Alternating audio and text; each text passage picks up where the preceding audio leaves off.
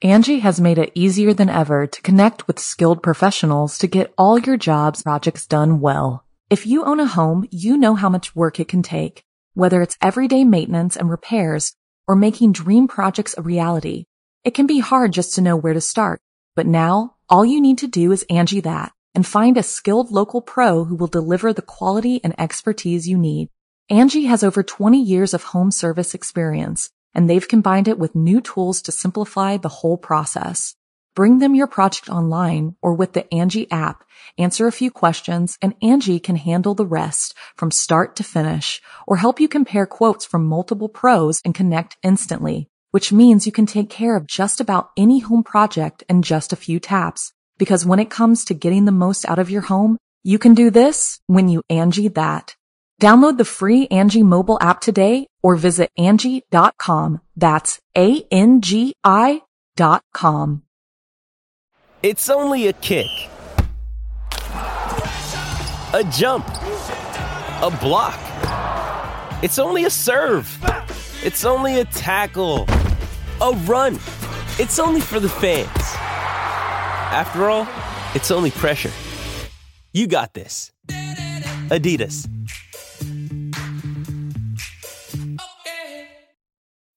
When you need mealtime inspiration, it's worth shopping Kroger, where you'll find over thirty thousand mouthwatering choices that excite your inner foodie. And no matter what tasty choice you make, you'll enjoy our everyday low prices, plus extra ways to save, like digital coupons worth over six hundred dollars each week. You can also save up to one dollar off per gallon at the pump with fuel points. More savings and more inspiring flavors make shopping Kroger worth it every time. Kroger, fresh for everyone. Fuel restrictions apply. G'day mates, it's B Buster here, and before the episode begins, I would just like to let you know that Be Scared, which is produced along with Studio seventy-one, features scary stories from around the globe on a weekly basis that aim to fuel your nightmares with a smile. And if you enjoy the podcast, it would be great if you could hit that subscribe button and drop a review. But thanks for listening guys, and without further ado, let's begin.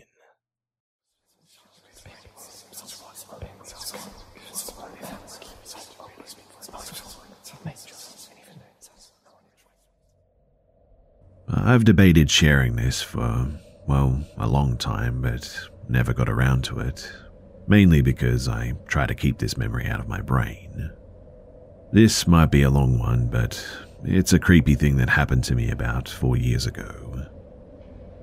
So, for starters, I grew up in southwest Saskatchewan and moved onto my aunt's farm in two thousand nineteen to live in the other house that is on their property. The house is fairly old, but to be honest, I loved it. It wasn't long, though, after I moved in that I started to feel, I guess, uneasy in the house, alone. I would close every window when it got dark, as it felt like something was watching me through them every night. Eventually, I decided to get a puppy to keep myself company when my boyfriend at the time was at work or away from the house. It helped to have the company, but I always dreaded having to take her outside when it was dark. For a bit of scene setting, our house sat on the left side of the gravel road. At the back of the house, there was about ten meters of backyard, and then there was the cow pasture and the cow barn. We didn't own cows, but in the summer another farmer would rent out our pasture space, and so we would have them on the property. It wasn't uncommon at night to hear coyotes around the farm either, and there were tons of them as well. Every so often, when I'd go out with my puppy, we'd hear them all around us, too close for comfort as well. We had a farm dog too who would keep the coyotes away for the most part, as she was huge. But every so often, she would wander elsewhere on the property to scout, and the coyotes would get a little too close. They always tried to lure my puppy out to them as well, but luckily I kept her leashed. Now, one thing you should know about my pup is that it takes her forever to find a spot to go potty. This is still a problem today, four years later even, but back then it was the bane of my existence. She would pace for at least five minutes, and that was only after finding a suitable spot.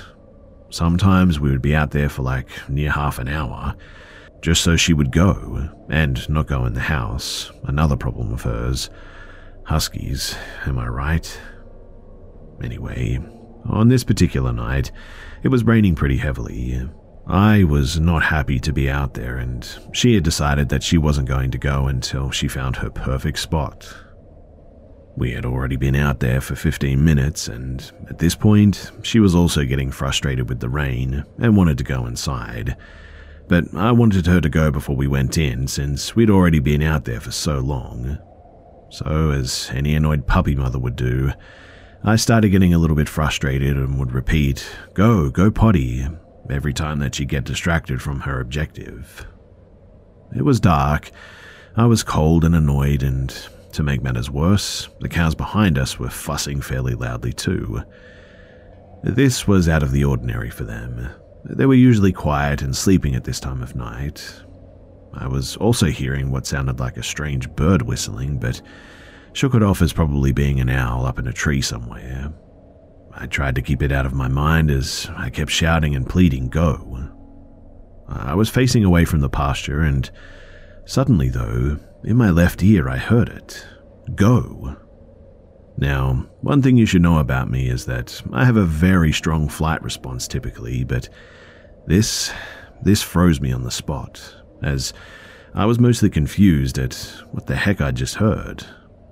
I tried telling myself I didn't hear it. I tried telling myself that it was just a moo from a cow that I had heard wrong.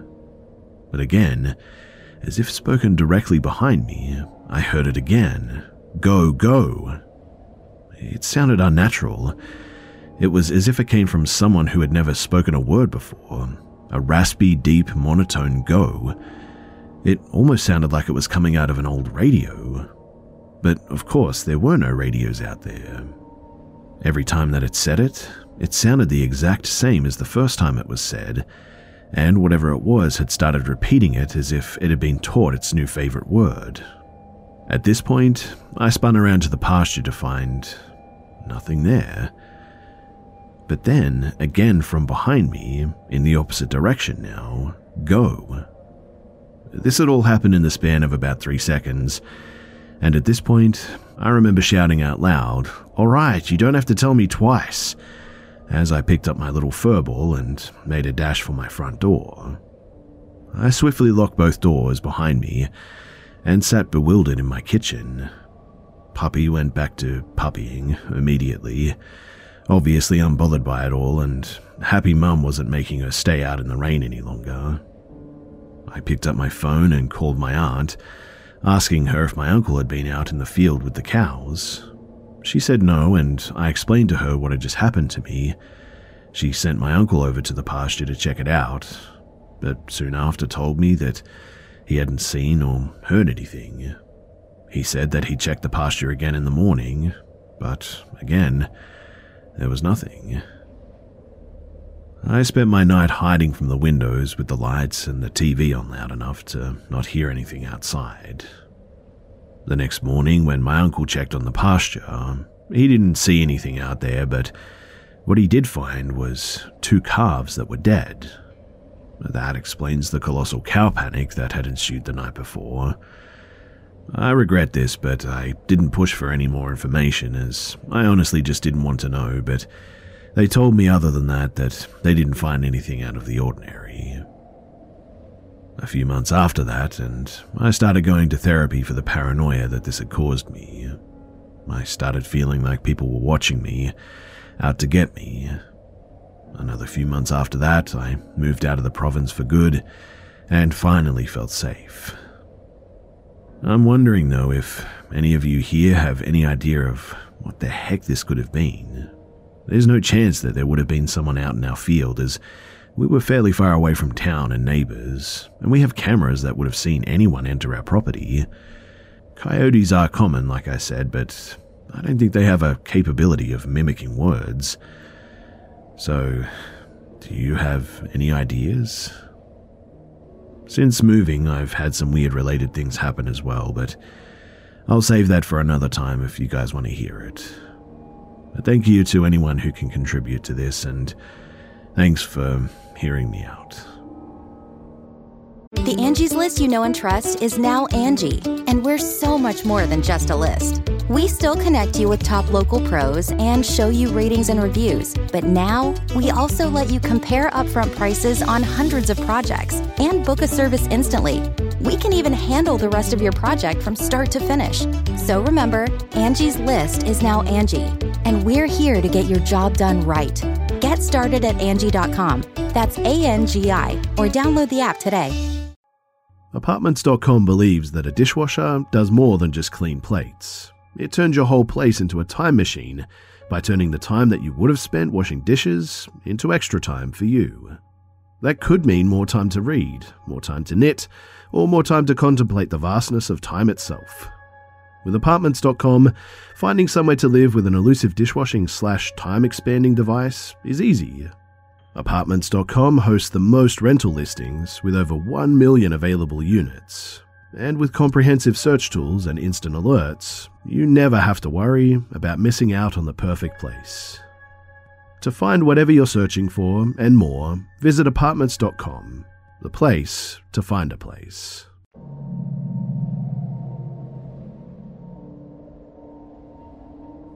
To give some context, I used to be a nine one one dispatcher for a small city. We dispatched all law, fire, E M S for the entire county, and within this county were multiple law agencies. I had been there for about three months or so when I met him. His name was Jake. Jake had recently transferred from a big department in California and landed himself randomly at our department. It didn't make much sense as to why he left California in the first place, but he always insisted that it was just time for him to move out to a smaller, less dangerous department. Him and I quickly became close and would chat almost every day after I got off shift. Within a few months, it became apparent that we liked each other, and our flirting progressed into something more serious. Fast forward a few months later, and it turns out that he was doing some inappropriate things to photos or videos of me whilst he was actively on duty. This and uh, a few other things that he had kept hidden on duty led to him losing his license and leaving. During the process of his termination, his sergeant had suggested that I get a protective order against him, as he had apparently made threatening statements previously towards me, such as, "You better be telling the truth, I'll find out on Tuesday if you're lying to me," et cetera. I had begun to fill out the paperwork and was told that I had a temporary protective order on him in the meantime, but don't think that I ever actually did. Anyway, um, about two weeks later after his termination, he calls me to catch up. The entire call is like an old friend to an old friend. What am I doing for work? Do I have a boyfriend now? But progressively turns more personal. When does my shift end? What do I drive? Being eighteen and naive, I treated him like I always had, answering his questions. I had contacted his old department afterwards, as his sergeant had told me to let him know if I was ever contacted again, but they turned me away pretty quickly and didn't want anything to do with it. So with that, I blocked Jake. Roughly a month later, I get a call from a new number, and it's Jake. Once again, he wants to meet up and catch up, but this time he so casually goes on to tell me about this new house that he's wanting to buy in my neighborhood, knowing that it's my neighborhood. I had never told him where I lived in town, let alone what specific neighborhood I lived in. During this call, he progressively got more aggressive as well, making statements such as, "If I knew that I was going to get canned, I should have just had my way with you." He half-heartedly joked about getting a hotel room just for me, and, well, that was that. A few days later, he FaceTimed me, and once again came off as simply wanting to catch up as he was sick. Midway through our seemingly normal conversation, he makes it apparent that he's been touching himself this entire time. Keep in mind, nothing suggestive was mentioned, and our conversation at that point was about his new dog. He's blocked once again, but has tried to follow my social media, and now I've started to see him in my area too. Last I knew, he lived nearly thirty to forty-five minutes in the opposite direction from me. So, my question for all of you guys is, am I just reading into this, or Should I genuinely consider this stalking, and if so, what should I do?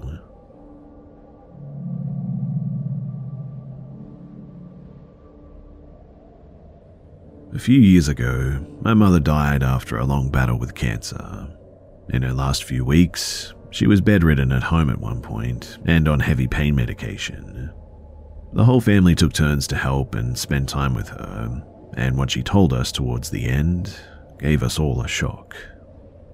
She kept having a, a scared reaction to something. She'd jump up and say, "Oh my goodness," or she'd swear as if something had made her jump. She didn't say anything at first, but then after a week or two, blurted out something one day that gave us all the creeps. "I wish he'd stop scaring me. Tell him to go away." She was annoyed at something, or someone to be exact. Confused, we asked her what the problem was, and she told us.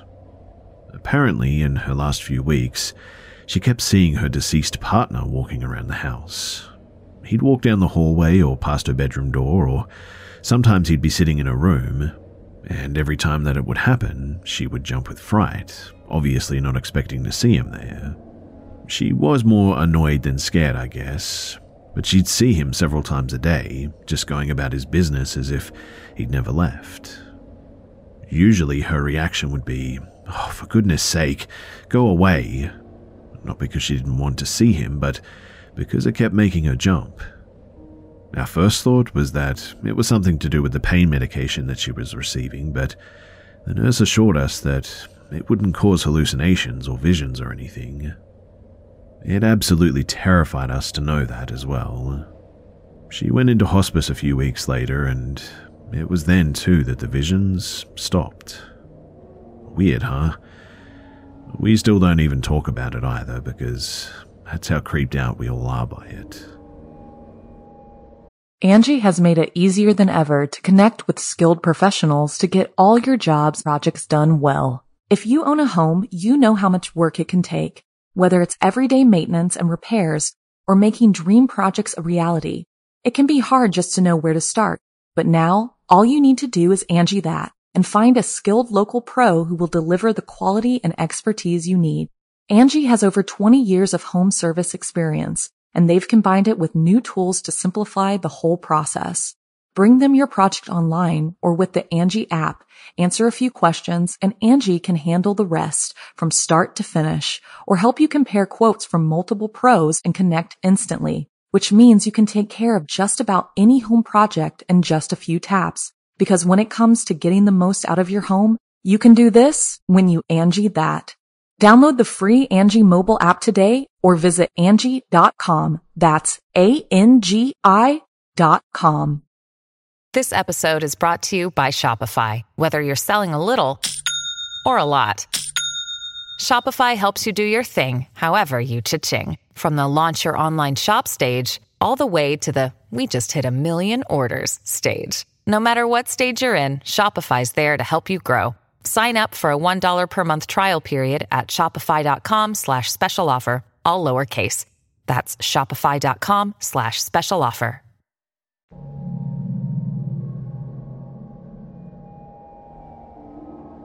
About six months ago, a group of friends of mine came to my parents' house for my birthday for a few days.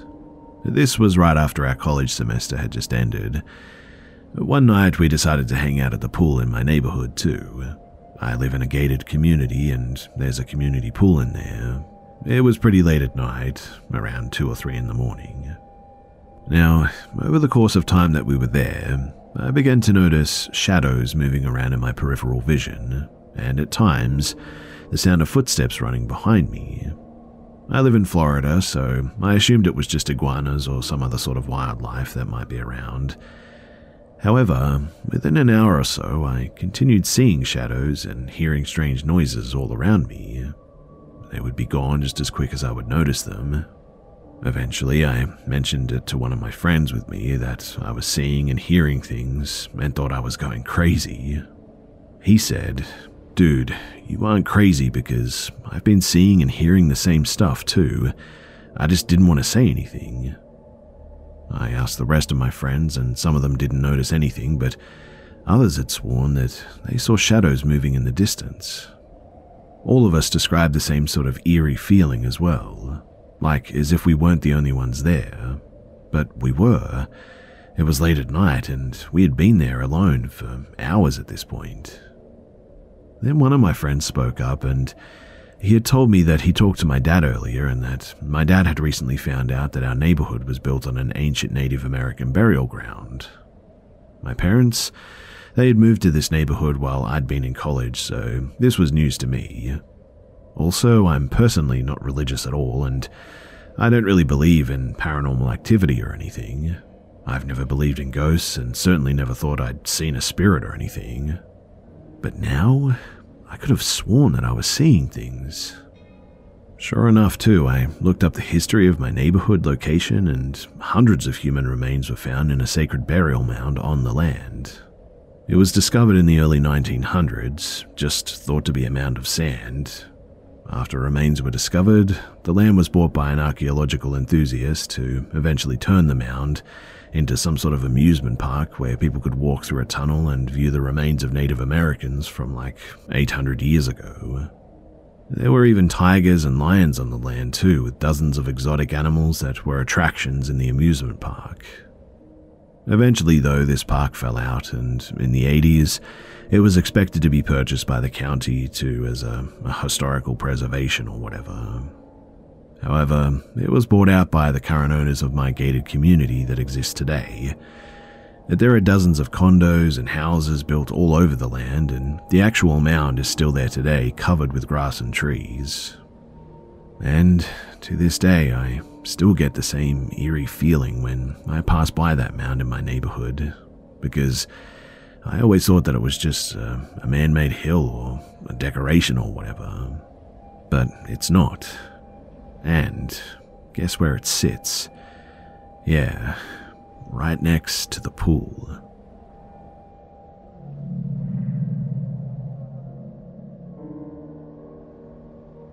At four a.m. tonight, we got back from our walk. We live in Poland, pretty much on the Czech border, and usually take a late walk.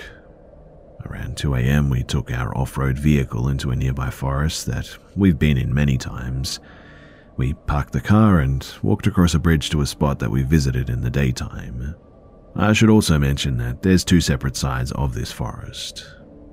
We walked deeper into the woods. Surrounding us are mounds, which I think are old war trenches, based on the area's history and items that we found there before. The ground is full of dead leaves, so you could hear any movement, especially this night because the woods were completely silent. All of the grassy plants or shrubs on the ground around us looked like they'd been recently crushed, not cut down, and all facing the same direction, which was a little bit weird. It was honestly like a, a herd of buffalo came from on top of the mounds and just ran down and trampled them all. I assume deer did this, but as we were walking closer to the mounds to venture upwards, all of a sudden we hear this heavy thud on the ground, like a, a weight, maybe sixty kilos, landed approximately five meters away from us, closer to the mounds. We didn't see anything or hear any other movement, which was strange. So we decide that this is the time to leave. The bridge is about twenty meters away. I'm trying to move quickly. My partner is clapping and shouting in case it's a wild boar.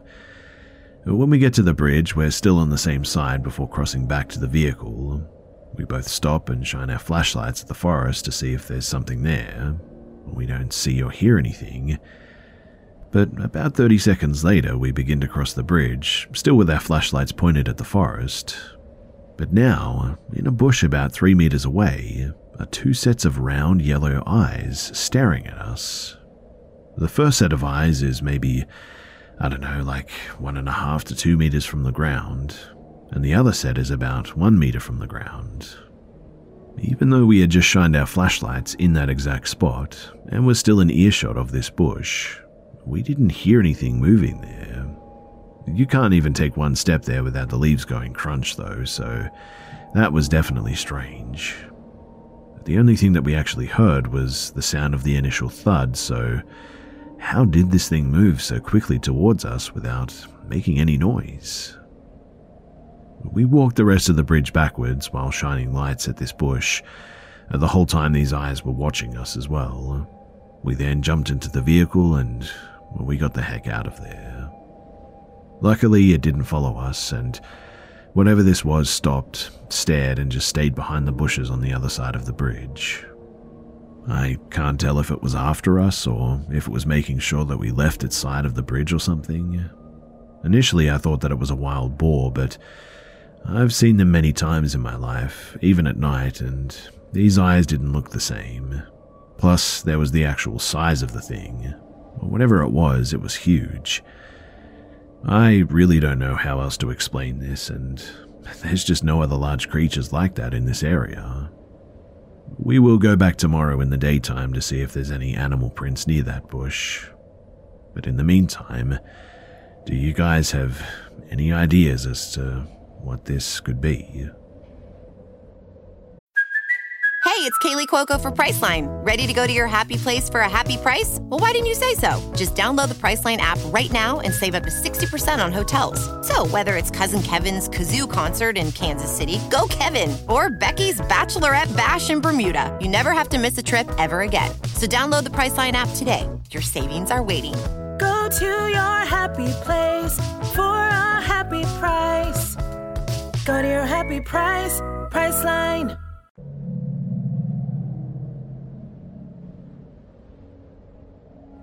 This incident took place in the summer of two thousand twenty-three. Last year, I transferred with my company to take a new position in a major Midwestern city. My spouse was still working and living back in California for the next few months. So I rented a studio apartment for myself in a newly renovated apartment building in a popular downtown neighborhood until we could look for a place together. The apartment was small, but it was nice. It was in a secure building with interior hallways and a nice downstairs lobby.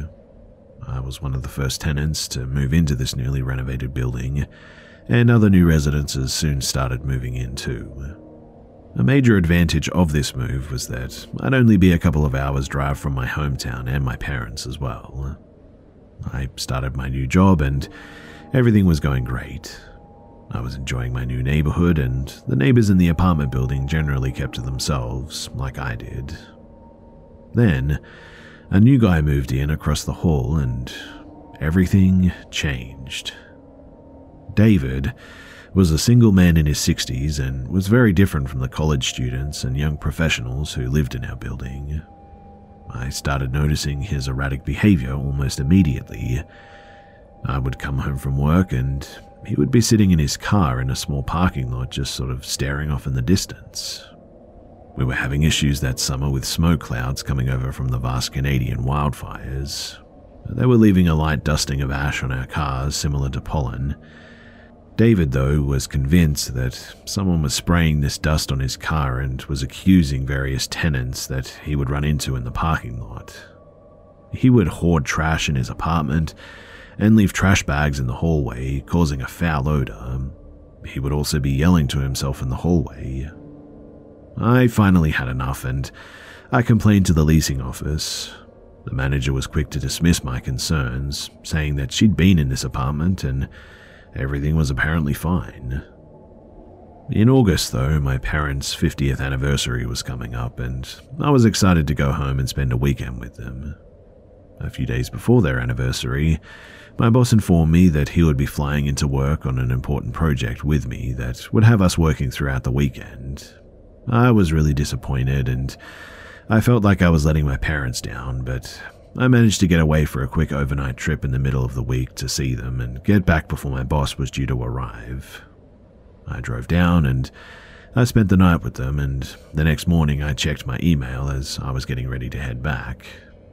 There was an email from my apartment manager in regard to the incident the night before. The email was very vague, but it stated that a resident was dead and there would be further details coming later. My heart sank and I immediately went pale. My mind instinctively went to my strange neighbor, David. I opened up a local news app for my city, and the top story was an active shooter in my apartment building who was killed during a SWAT team standoff the night before. Apparently, David approached my next-door neighbor in the hallway with a gun and threatened to shoot him. The neighbor ran into his apartment and called nine one one. David also called nine one one and told the dispatcher that his neighbors were hacking his phone and if the police didn't come, he was going to start shooting people. The police came and tried to talk to David, but he had barricaded himself in his apartment and claimed to be heavily armed. The state police and the SWAT team soon arrived, and David began firing a rifle out of his window at anyone that he saw in the parking lot below. All of the neighbors on my floor were trapped in their apartments with no way of escape. They had to get down and barricade themselves from the gunfire. There was another building across the street with a direct line of sight into our apartment building. A police sniper took position in the building across the street and shot David through his window. When they flew a drone into his open window and confirmed that he was dead with a gun still in his hand, they went in. Luckily, nobody else was injured. I got home later that day to a bullet-riddled apartment building, and several neighbors who normally didn't speak to each other were hugging and crying and showing each other videos of the incident from their hiding places. I've never been so lucky to have been out of town. If my boss hadn't have messed up my plans, I would have been home that night, and who knows what would have happened. I'm sorry David didn't get the mental health attention that he needed, honestly, but he put so many lives in danger, and I'm just really glad that I wasn't there.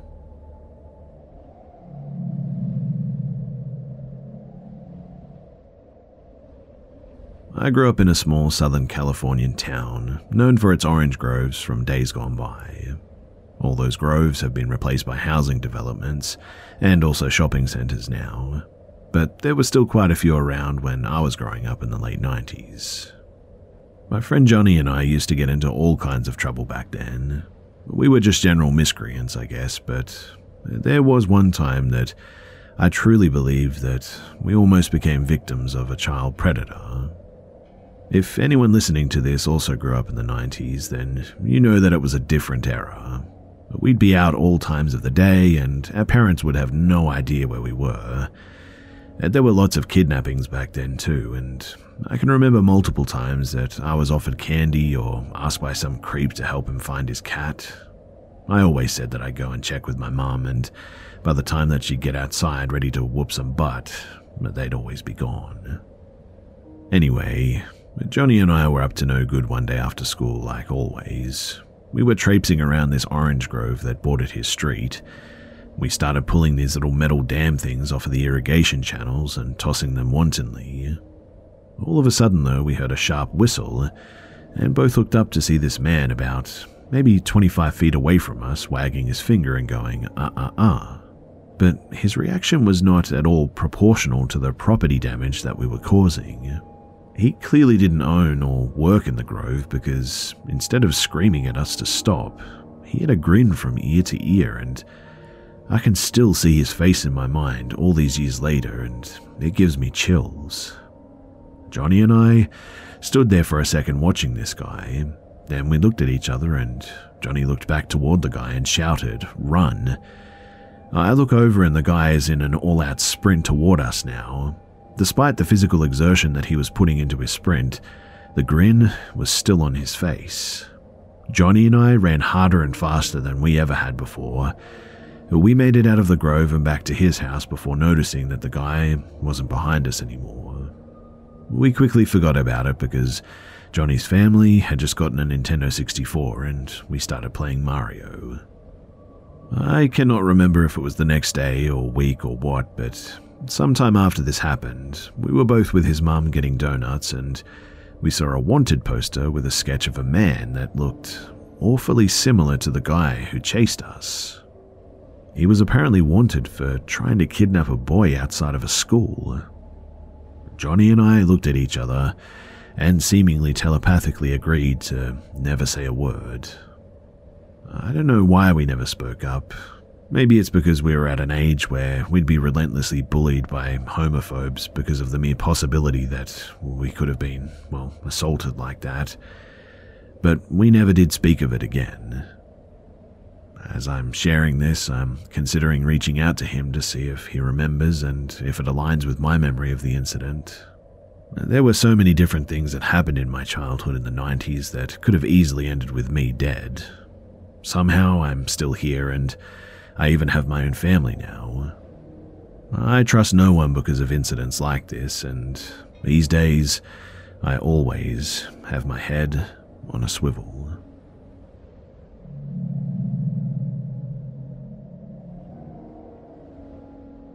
This is a story from what a friend and I saw seven years ago. It was the week of my birthday, November second, two thousand seventeen, and as I shared a birth date with one of my gamer friends, we decided to have a weekend birthday party that would take place from the third to the fifth. One of my friends had to go to work that Friday and work for a couple of hours before he could come back, but he didn't arrive. I offered to drive him there and back as he was a very good friend, and I didn't want him to miss the first night of T T R P G-ing.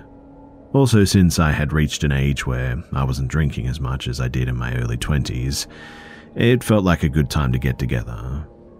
He worked as a floor cleaner in a chain store in our home state of Michigan that was twenty miles away from my house, so I was fine with just waiting in my car with my book. Now, I work in the criminal justice field and am trained to observe and retain details about notable events. I'm still able to recall critical events from twelve years ago with great detail. Also, my friend was present and confirmed everything that I saw. He may not work in the criminal justice field, but he did go to college focused on it, and he is a great observer, often noticing things that all our friends miss. Anyway, it was two in the morning when we drove to this job. Being the gamers and the sci-fi fantasy fans that we are, our conversations were filled with our geekiness the whole way up. Driving north along this Michigan highway, we didn't see anything other than some white-tailed deer movement, which in the rural area of Michigan is not out of the ordinary, and it seemed to be another fall night with a relatively open sky as well. My friend went into work while I read my book with nothing abnormal happening while I sat there. He came out a couple of hours later and we set off back to my place. We had been driving and talking further about various geeky topics until we began driving up this hill.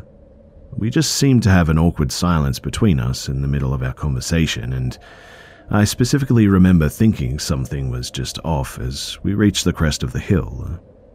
At the crest of the hill is a house on the passenger side of the road, with a mailbox and a guardrail which leads from the base of the hill up to the driveway because there's a crazy sort of ditch on the other side of the rail.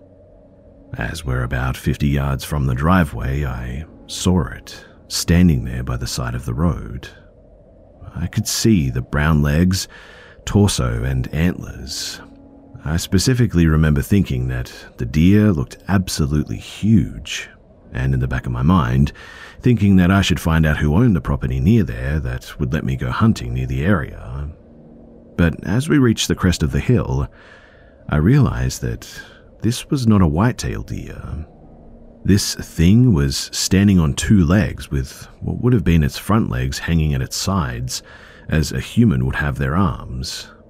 The head was also wrong, as it just didn't seem to have a snout, and its face was covered by hide with its green glowing eyes facing toward us. Its antlers were sitting at the top of a sort of human-shaped skull almost, which is not where they sit on a deer's head. This thing, though, was absolutely massive, standing between six and a half and seven feet tall, and very broad, which I'm gauging off of the scale against my car as I drove by it in comparison to my size. I drove a two thousand eight Chevy Impala, and I'm six foot tall. My abdominals were aligned with the window when I was standing outside, and when we were right next to this thing, I saw its legs at knee level. I managed to keep driving onward without any issue, and my friend and I continued in silence for, well, nearly a mile when he finally turned to me and said, "Did you just..." He asked before I cut him off, saying, "Yeah." And as he brought it up, I felt a knot forming in my stomach. He continued, "You know, that could be a..." I cut him off again and said, "I really don't want to talk about it, okay?" We stopped talking about it, and continued for the next ten miles in silence till we reached my house. We went to bed, even though some of our friends were still up, but I didn't sleep well the rest of the night.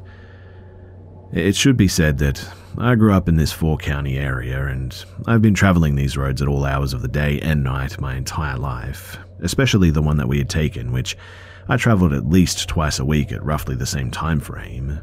I have extensive experience with Michigan wildlife, and have acted as the nighttime deer spotter for my family since I was old enough to see over the dash. I've hunted since I was ten years old, and have killed many deer, and as is common in my area, I have been the victim of a car deer accident more than once in my life. If anyone thinks it was a person doing a prank, you could factor that percentage down to pretty much zero. It's near the end of bow hunting season at that time, and no one outside of the towns and cities would dare dress as a deer, much less by a road. I also discussed this with my friend before sharing this, and our descriptions of the events matched. We don't talk about this much, and we really don't see each other often at all anymore. Also, I was used to staying up till dawn, so it wasn't me being tired or anything. Weirdly though, why did it seem we had entered a sort of trance like that?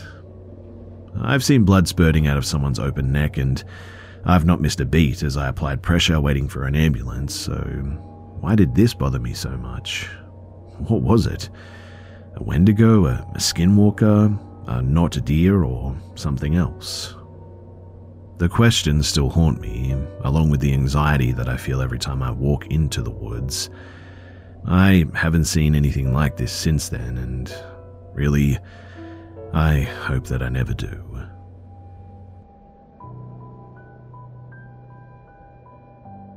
G'day mates, it's B Buster here. Thanks for tuning in to this week's episode of the Be Scared podcast. And please, don't forget to subscribe so you don't miss next week's episode too. Also, it would be much appreciated if you could share this new podcast with your friends and family and on social media too. Thanks again for listening, guys, and I'll see you mates in the next one. Angie has made it easier than ever to connect with skilled professionals to get all your jobs projects done well. If you own a home, you know how much work it can take, whether it's everyday maintenance and repairs or making dream projects a reality. It can be hard just to know where to start, but now all you need to do is Angie that and find a skilled local pro who will deliver the quality and expertise you need. Angie has over twenty years of home service experience, and they've combined it with new tools to simplify the whole process. Bring them your project online or with the Angie app, answer a few questions, and Angie can handle the rest from start to finish, or help you compare quotes from multiple pros and connect instantly, which means you can take care of just about any home project in just a few taps. Because when it comes to getting the most out of your home, you can do this when you Angie that. Download the free Angie mobile app today or visit Angie dot com. That's A N G I dot com.